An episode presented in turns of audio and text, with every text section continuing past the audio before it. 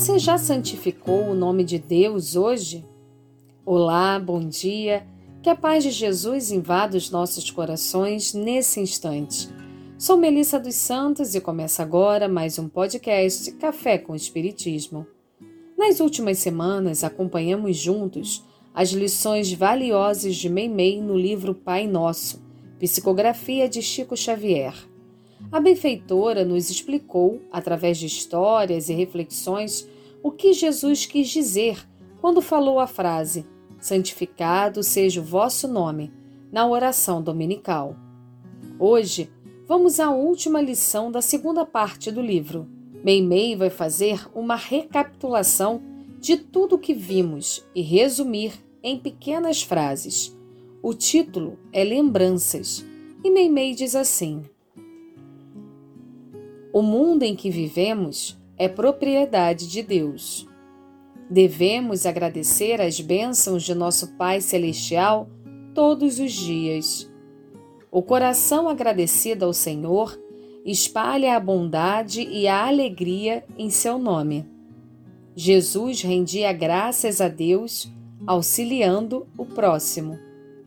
A natureza diariamente glorifica a divina bondade, na luz do sol, na suavidade do vento, no canto das aves e no perfume das flores. Quem ajuda as plantas e aos animais revela respeito e carinho na criação de nosso Pai Celestial. Devo ser bom para com todos, porque Deus tem sido infinitamente bom para comigo em todas as ocasiões. Quem trabalha com alegria mostra reconhecimento ao céu cooperando de boa vontade com os outros, estaremos servindo a Deus. Frases curtas, mas de grande profundidade. Meimei, através dessa lição, quis nos lembrar de todo o aprendizado que já tivemos até aqui. Agora, todas as vezes que orarmos o Pai Nosso, já entenderemos melhor os compromissos assumidos quando dizemos a frase santificado seja o vosso nome. Entenderemos que santificar a Deus não é só uma questão de acreditar, mas principalmente de agir no bem. Que santificar a Deus é agradecer e abençoar a vida sempre. E isso, acreditem, faz toda a diferença. Passamos a perceber o quanto devemos a esse Pai de infinito amor um Pai que nos abraça a todo instante.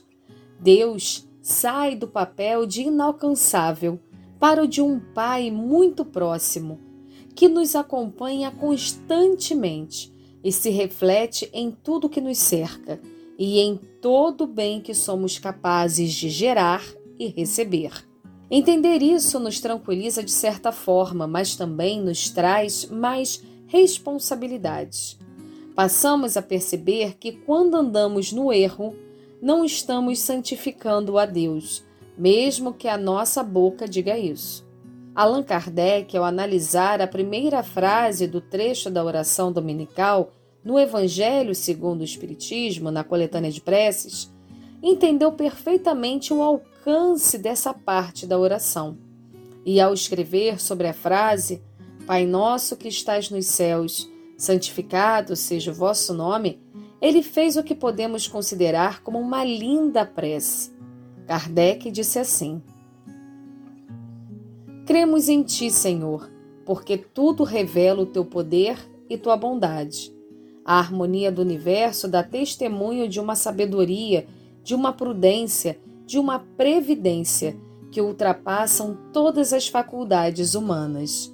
Em todas as obras da criação, desde o raminho de erva minúscula e o pequenino inseto até os astros que se movem no espaço, o nome se acha inscrito de um ser soberanamente grande e sábio. Por toda parte se nos depara a prova de paternal solicitude. Cego, portanto, é aquele que não te reconhece nas tuas obras, orgulhoso aquele que não te glorifica, e ingrato aquele que não rende graças. Meimei ao fechar esse capítulo, traz um pequeno poema que diz assim: No canto dos passarinhos, no campo, no mar, na flor, a vida está repetindo: Louvado seja o Senhor.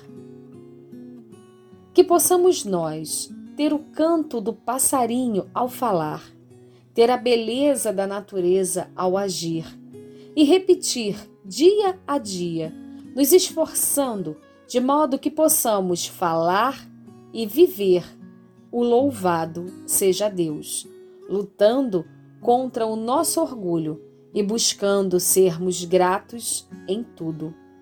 Na semana que vem, iremos começar a terceira parte do livro Pai Nosso. Espero vocês.